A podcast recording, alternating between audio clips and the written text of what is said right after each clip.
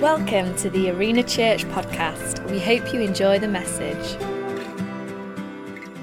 Well, it's really fantastic to be with you today on this very special service and very special occasion as we celebrate the coming of our Saviour Jesus. I give you a very warm welcome. I know you've already had that if it's your first time with us. Uh, I trust you've enjoyed the service so far. And also, those who are from Arena Church, we miss you. We understand why many of you are online and can't be with us live.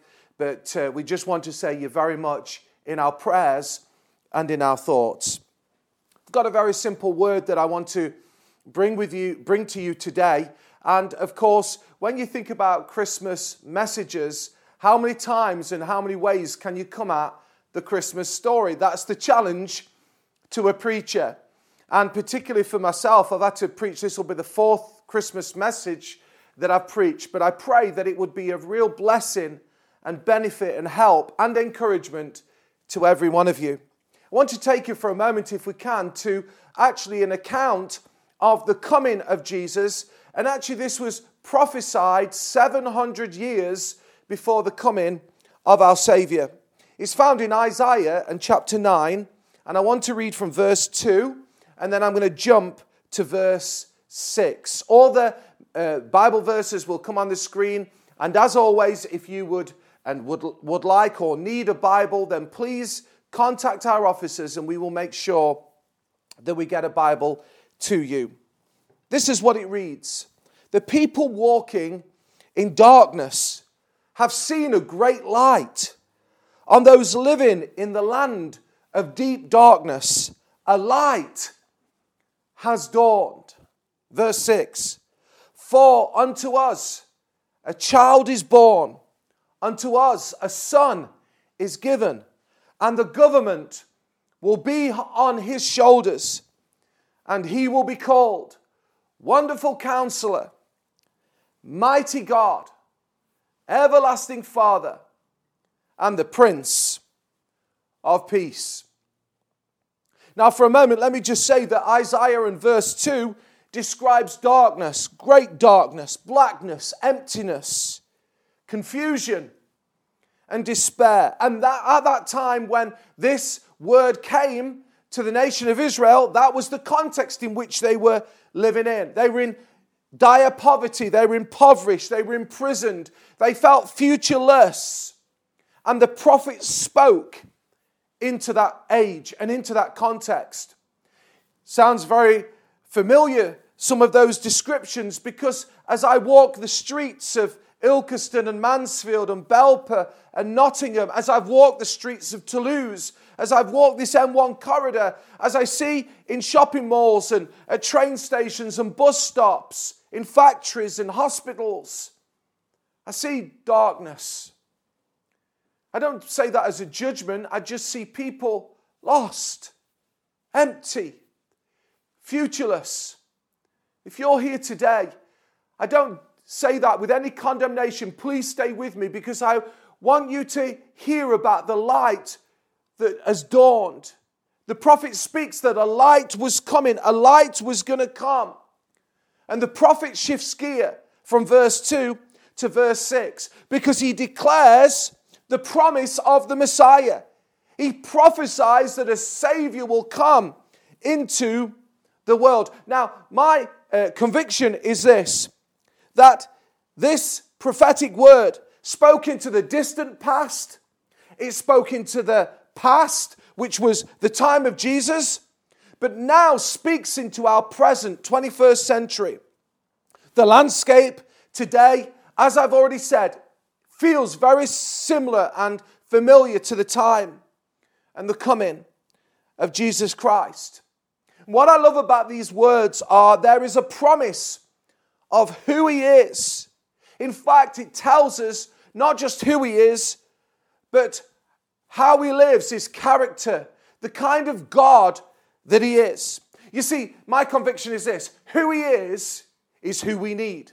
Many people are looking for all kinds of things. And my children over Christmas, because we exchange gifts, and my wife, she'll often say, Well, what do you need? Well, frankly, I don't need an awful lot. And that's not arrogant because I've got a watch, I've got a belt, I've got a pair of shoes. You know, you get to an age, I think I'm getting old, where you start to say, well, what actually do I need? But I'm speaking much wider than that because I'm talking about the searching of a man and woman's heart, deep within the recesses, the quietness of their own heart. What do you need? And I want to tell you who Jesus is, is what I need. Let me remind you again. It describes him as the wonderful counselor, the mighty God, the everlasting Father, and the Prince of Peace. What I want to do, just for the time that I've got with you, the minutes that I've got with you, I want to take the royal title of Prince and use it as an acrostic. Basically, take the letters P R I N C E to describe in greater detail who this prince is. So, firstly, P, he's the powerful prince. Everybody say it with me. He's the powerful prince. He describes him in Isaiah 9, verse 6. He is the mighty God. I want to tell you, he is mighty in so many ways. And his mighty acts declare his power. He is mighty in those who have put their trust in him. And he is mighty because he understands. He is powerful because he understands our weaknesses and our troubles. Why do I know that? Because the Bible declares this Jesus walked amongst us. This Son walked amongst us. And he experienced pain and he saw the people's pain. And that is why he is powerful, because he is a powerful prince, because he understands and he's able to work powerfully in every life. I see it this way He is mighty to save. We often use a phrase salvation, coming to saving faith.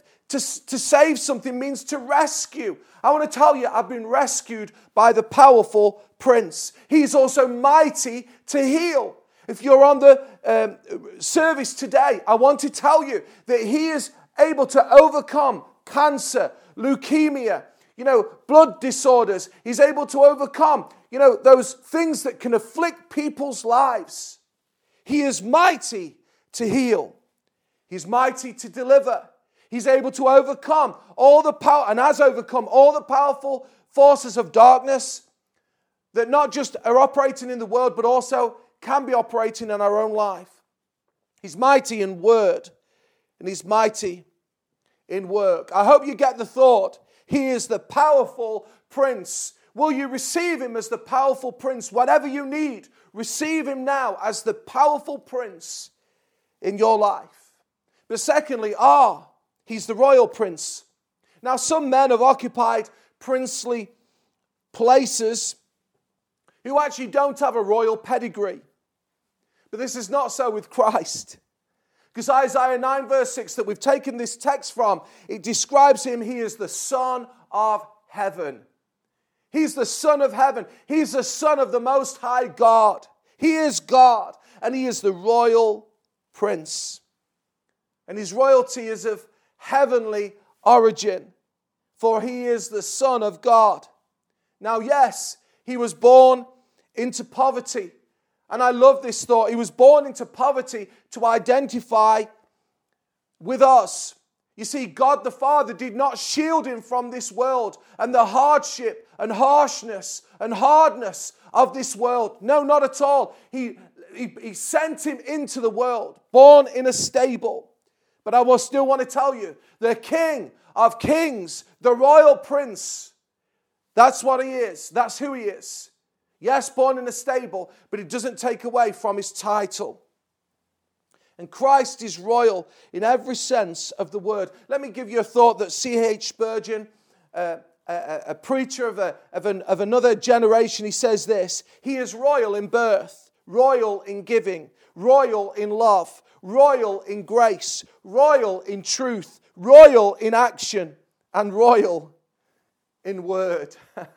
I think Pastor C.H. Spurgeon understood the royalty of the Savior, the royalty of the Prince. But thirdly, I, He's the incarnate prince. Now, before you all get your dictionaries out and say, what does that word mean? Let me help you. It just simply means incarnate. It means to be embodied. It means that actually something lives amongst us in human form. God came from heaven to earth in human form. He wrapped himself in a babe and became a man. And he walked and lived amongst us. We've already read it. This is what the prophecy, this is what the word was that there was going to be a light that was going to shine and walk on the earth. It actually says in Matthew 1, verse 23, where it describes the coming of Jesus into the world, it says this the Virgin, Mary, will conceive and she'll give birth to a son, and they'll call him Emmanuel.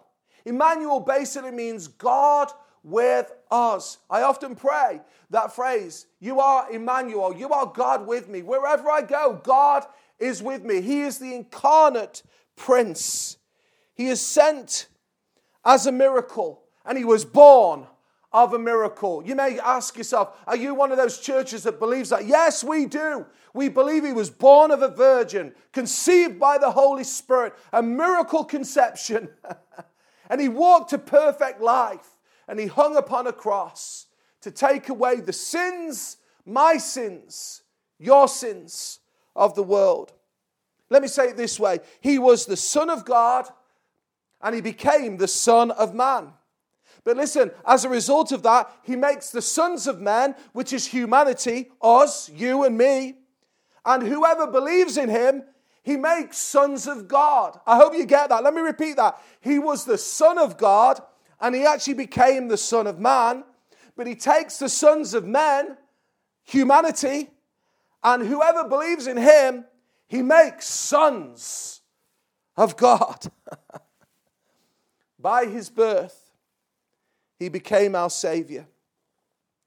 And the plan of Christ as the Savior is that he would be incarnate, he would live amongst us, he would become a man, and he would bring the incarnation and the crucifixion and then the resurrection when he rose and overcome death, sin, and the grave.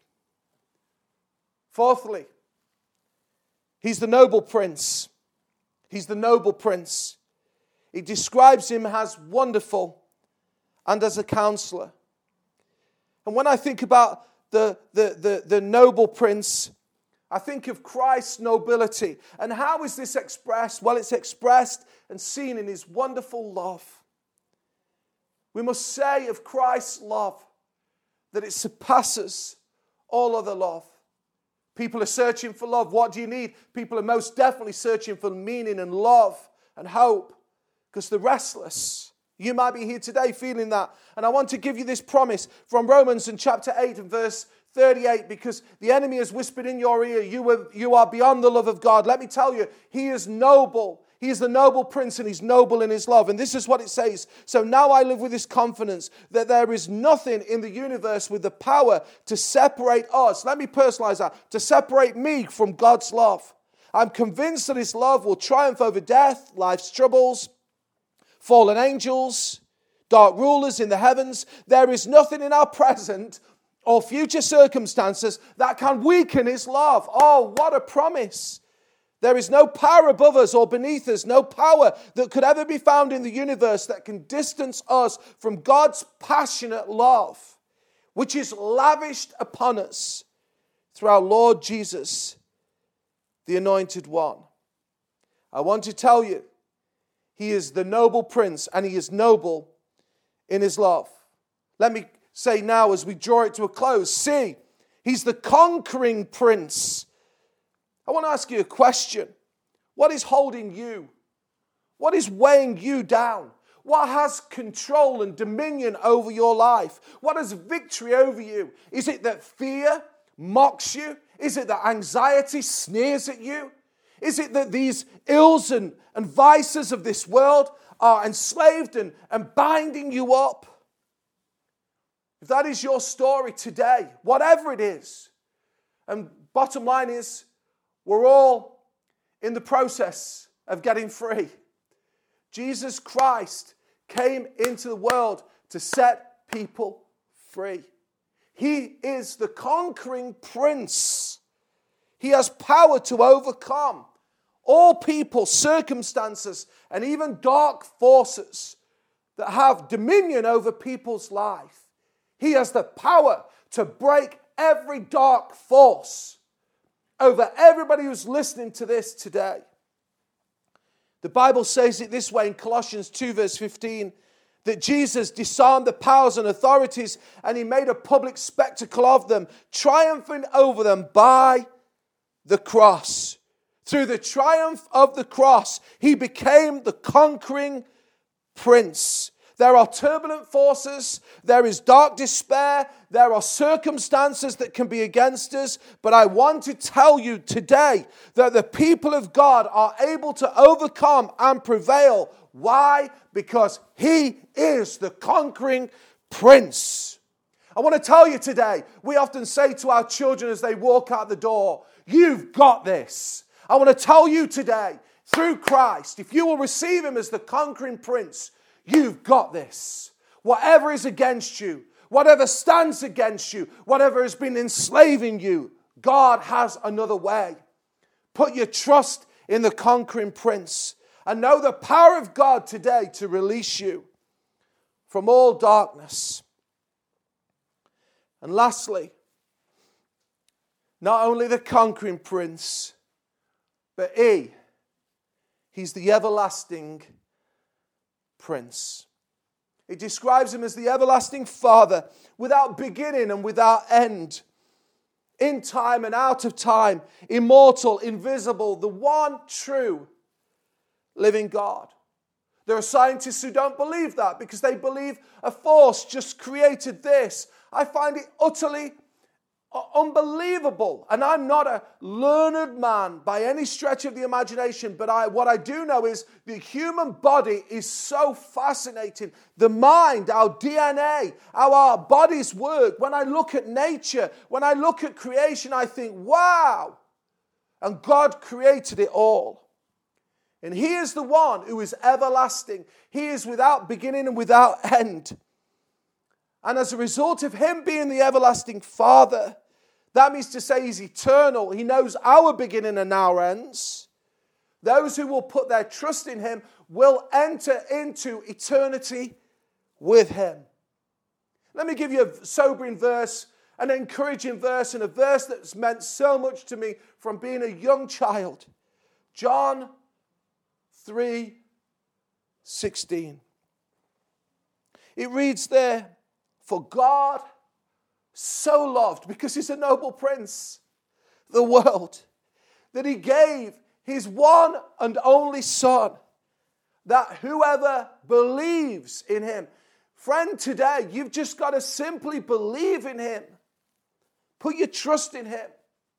And the promise is those who believe in him shall not perish, but have, say it with me, eternal life, everlasting life. He is the eternal Prince. He can offer eternal life because He is the everlasting and eternal Prince. You can't give what you haven't got.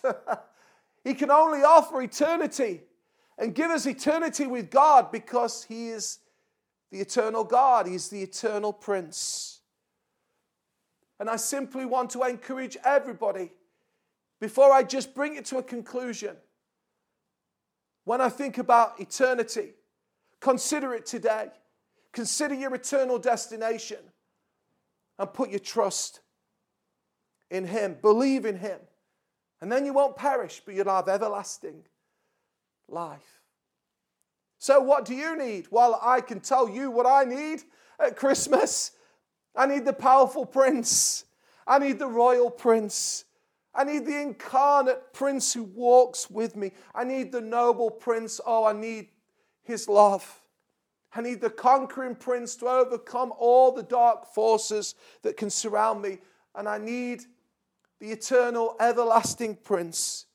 So my eternity is secure. This is what the, promise, the prophet promised. And he said, If you will receive this Son, if you receive this Messiah, then he will be the light of your life. light will shine in darkness. Can I simply encourage everybody, everybody, to put your trust in Jesus, to put your pr- trust in the Savior, the Messiah who be- was a baby born, born of a virgin and became a man, lived a perfect life. Put your trust in Him today and let Him be the Prince and ruler of your soul. I want to close in prayer, if I may, and I want to pray around two thoughts. First of all, for those who are new, who are not in faith, you're not following Christ. But today you've enjoyed the message. Something has been drawing you, and you say, I want to believe and I want to put my trust in Jesus. Let me lead you with this prayer. For those today who say, I'm going to put my trust in Jesus today. And I'm delighted that you're making this decision. Just pray with me today and, and say this Dear Jesus, I believe in you. I thank you that you so loved me, that you came into the world. I confess you as my Savior. I ask that you will forgive me. And I ask of all my sins, and I ask that you will give me a brand new start. I'm going to live for you for the rest of my days. I want to tell you, friend, if you prayed that kind of prayer, if you prayed that prayer from your heart, the Bible said this is the beginning. You're saved. Those who confess Him as Savior, you're saved. He becomes your Lord. And I simply want to ask you today don't do nothing with this prayer and response. Lean into Arena Church, contact the officers, let somebody know who, who's a Christian, and we can help you on your journey of faith. But a second prayer those people who are Christ followers. I'm very, very aware there's many people who have many needs.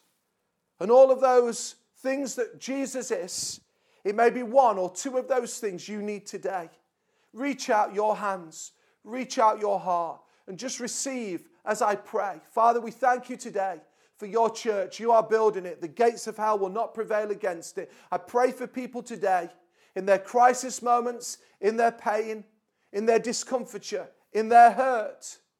Lord, I pray that you would draw close to them. They would know that you are the incarnate Prince. You are with them. You are amongst them. You promise you would never leave them, never forsake them. And I pray, Lord, over this Christmas time, that your church, Arena Church, would know your powerful presence and your powerful peace through Jesus Christ, our Lord. Amen. I've already said Happy Christmas from Caroline and I. But I do want you to know that we will be praying for you, even with the festive moments of family. There's a wider family that we'll be thinking of, and we'll be thinking of every single one of you. Continue to look to Jesus, continue to lean into Jesus, and maybe 2022 becomes a year of great significance as people put their trust in Him and lean into his church and grow in their faith. As always, I love you. I'm praying for you. And I believe in you. God bless you.